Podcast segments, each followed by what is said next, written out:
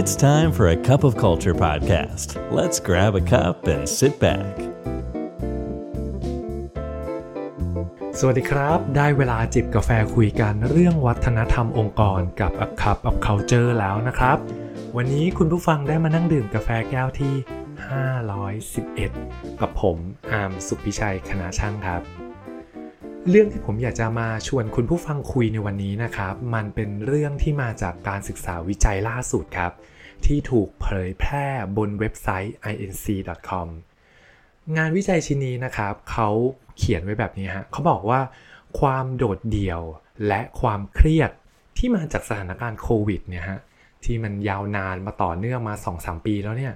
มีผลต่อบุคลิกภาพของตัวเราครับ ซึ่งผมก็เกิดคำถามต่อมานะครับว่าเฮ้ย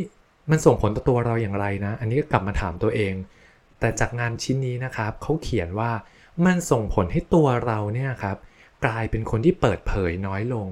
และก็มีความไว้วางใจน้อยลงไปครับ ในแง่ขององค์กรนะครับ การสำรวจก็ยังพบอีกว่าพนักงานนะครับ มีแนวโน้มที่จะมีปัญหาในเรื่องของการอ่านภาษากายของคู่สนทนาตรงหน้าอยู่เสมอๆ ซึ่งเขาคาดการณ์กันว่าอาจจะเป็นผลมาจากการใช้เวลาในช่วงที่ผ่านมาเนี่ยอยู่กับ Zoom อยู่กับระบบออนไลน์มากเกินไป จนทำให้ทักษะการสังเกตการทางด้านภาษากายเนี่ยหายไปครับ ซึ่งผมขออ้างอิงข้อมูลเพิ่มนะครับ ซึ่งเป็นข้อมูลที่ถูกเปิดเผยโดยคุณโจแดนฮาร์ดและคุณแอรอนแม็กดีนะฮะเขาพบว่า ในช่วง 2-3 ปีที่ผ่านมาครับ ข้อความหรือว่าลีที่ถูกค้นหาผ่านเว็บไซต์ Google เพิ่มมากขึ้นและมีจำนวนมากเลยนะครับ ก็คือวลีที่ว่า คุยอะไรดีในที่ทำงาน บทสนทนาเริ่มต้นคุย หรือบทสนทนาที่ไม่ชวนให้เกิดความอึดอัด ซึ่งสอดคล้องกับข้อมูลจากเว็บไซต์ชื่อดังอย่าง reddit.com นะครับ ที่พบว่ามีกลุ่มผู้ใช้งานซึ่งเป็นพนักงานออฟฟิศนี่ยฮะมาตั้งกระทู้ขอความช่วยเหลือเกี่ยวกับวิธีสร้างปฏิสัมพันธ์ในที่ทำงานเพิ่มมากขึ้นครับ จากข้อมูลข้างต้น คุณผู้อ่านคิดว่ายังไงบ้างครับสำหรับผมเนี่ยผมก็คิดว่า ผมในบางครั้งก็แอบมีความรู้สึกว่าเฮ้ยมันก็ยากเหมือนกันนะสำหรับการเริ่มต้นบทสนทนา ทีนี้หากคุณผู้ฟังเนี่ยครับเป็นคนหนึ่ง ที่รู้สึกว่าเรากำลังเผชิญปัญหาทำนองนี้ผมอยากจะบอกแบบนี้ครับว่าไม่ใช่คุณผู้ฟังคนเดียวหรอกครับ ที่กำลังเผชิญกับปัญหาเจ้าตัวนี้อยู่ หลายๆ คนก็กำลังเผชิญกับปัญหานี้ด้วยเช่นกัน คำถามที่ตามมาก็คือ แล้วหากเราเนี่ยเป็นคนที่กำลังเผชิญปัญหานี้อยู่เนี่ยเราควรจะทำอย่างไรดีต่อไป ผมไปเจอหนังสือของคุณมาริสดอลนะครับ ซึ่งท่านเป็นผู้เชี่ยวชาญและผู้เขียนหนังสือที่ชื่อว่า Cringworthy A Theory of Awkwardness เนี่ยฮะเขากล่าวว่าความรู้สึกประหม่าหรืออาการแยงๆเวลาที่เกิดขึ้นที่เราจะเริ่มต้นบทสนทนากับใครเนี่ย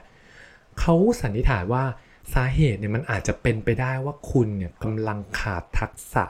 การเริ่มต้นบทสนทนาสั้นๆ หรือ small talk skills อยู่นะครับ ดังนั้นในวันนี้นะครับเพจ A Cup of Culture นะครับผมจึงหยิบ 20 บทสนทนา ซึ่งมาจาก 50 บทสนทนานะครับ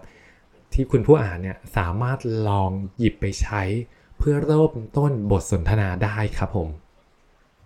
บทสนทนาแรกนะครับ เริ่มง่ายๆเลยครับ ก็คือการชื่นชมหรือชมเชยฝั่งตรงข้ามในเรื่องที่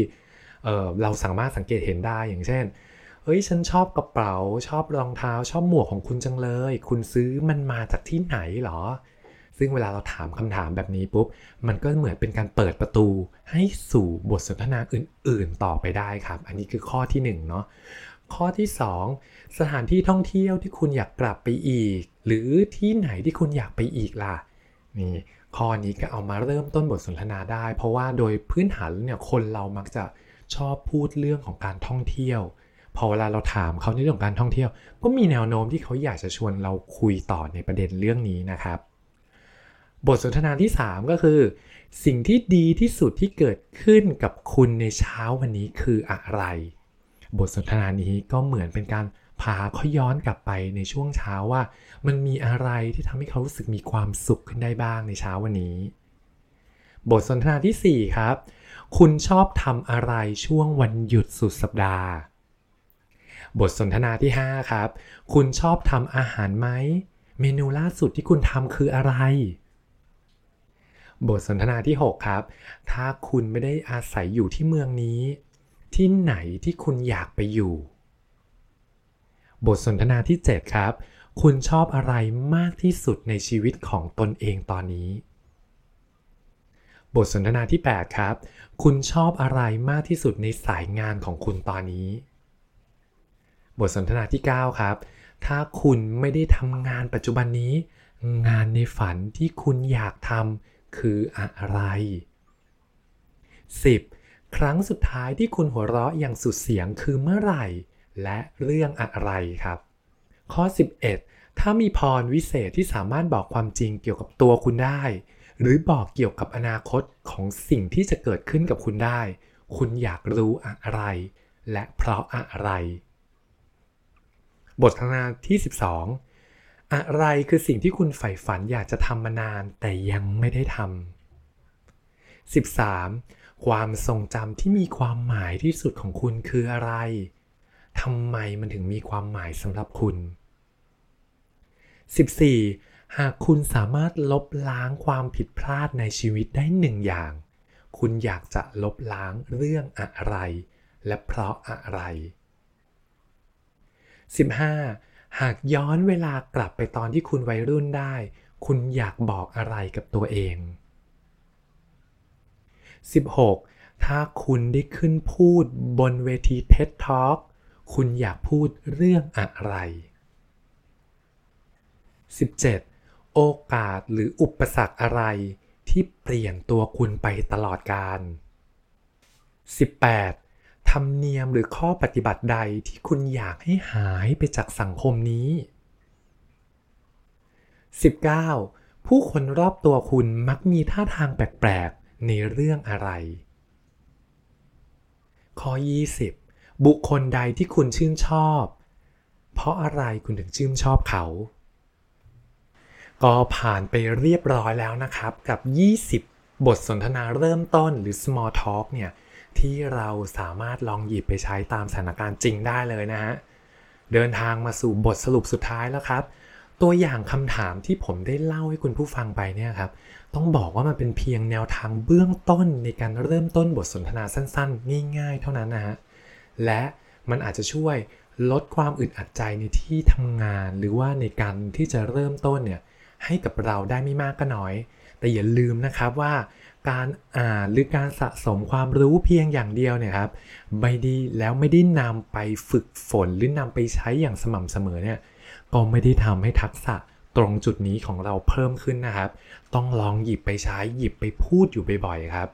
ก็สำหรับเรื่องราววันนี้นะครับ กาแฟหมดแก้วแล้วครับ อย่าลืมนะครับ ไม่ว่าเราจะตั้งใจหรือไม่ก็ตามวัฒนธรรมองค์กรยังไงก็จะเกิดขึ้นอยู่ดีครับทำไมเราไม่มาสร้างวัฒนธรรมในแบบที่เราอยากเห็นกันล่ะครับสำหรับวันนี้ สวัสดีครับ And that's today's Cup of Culture. See you again next time.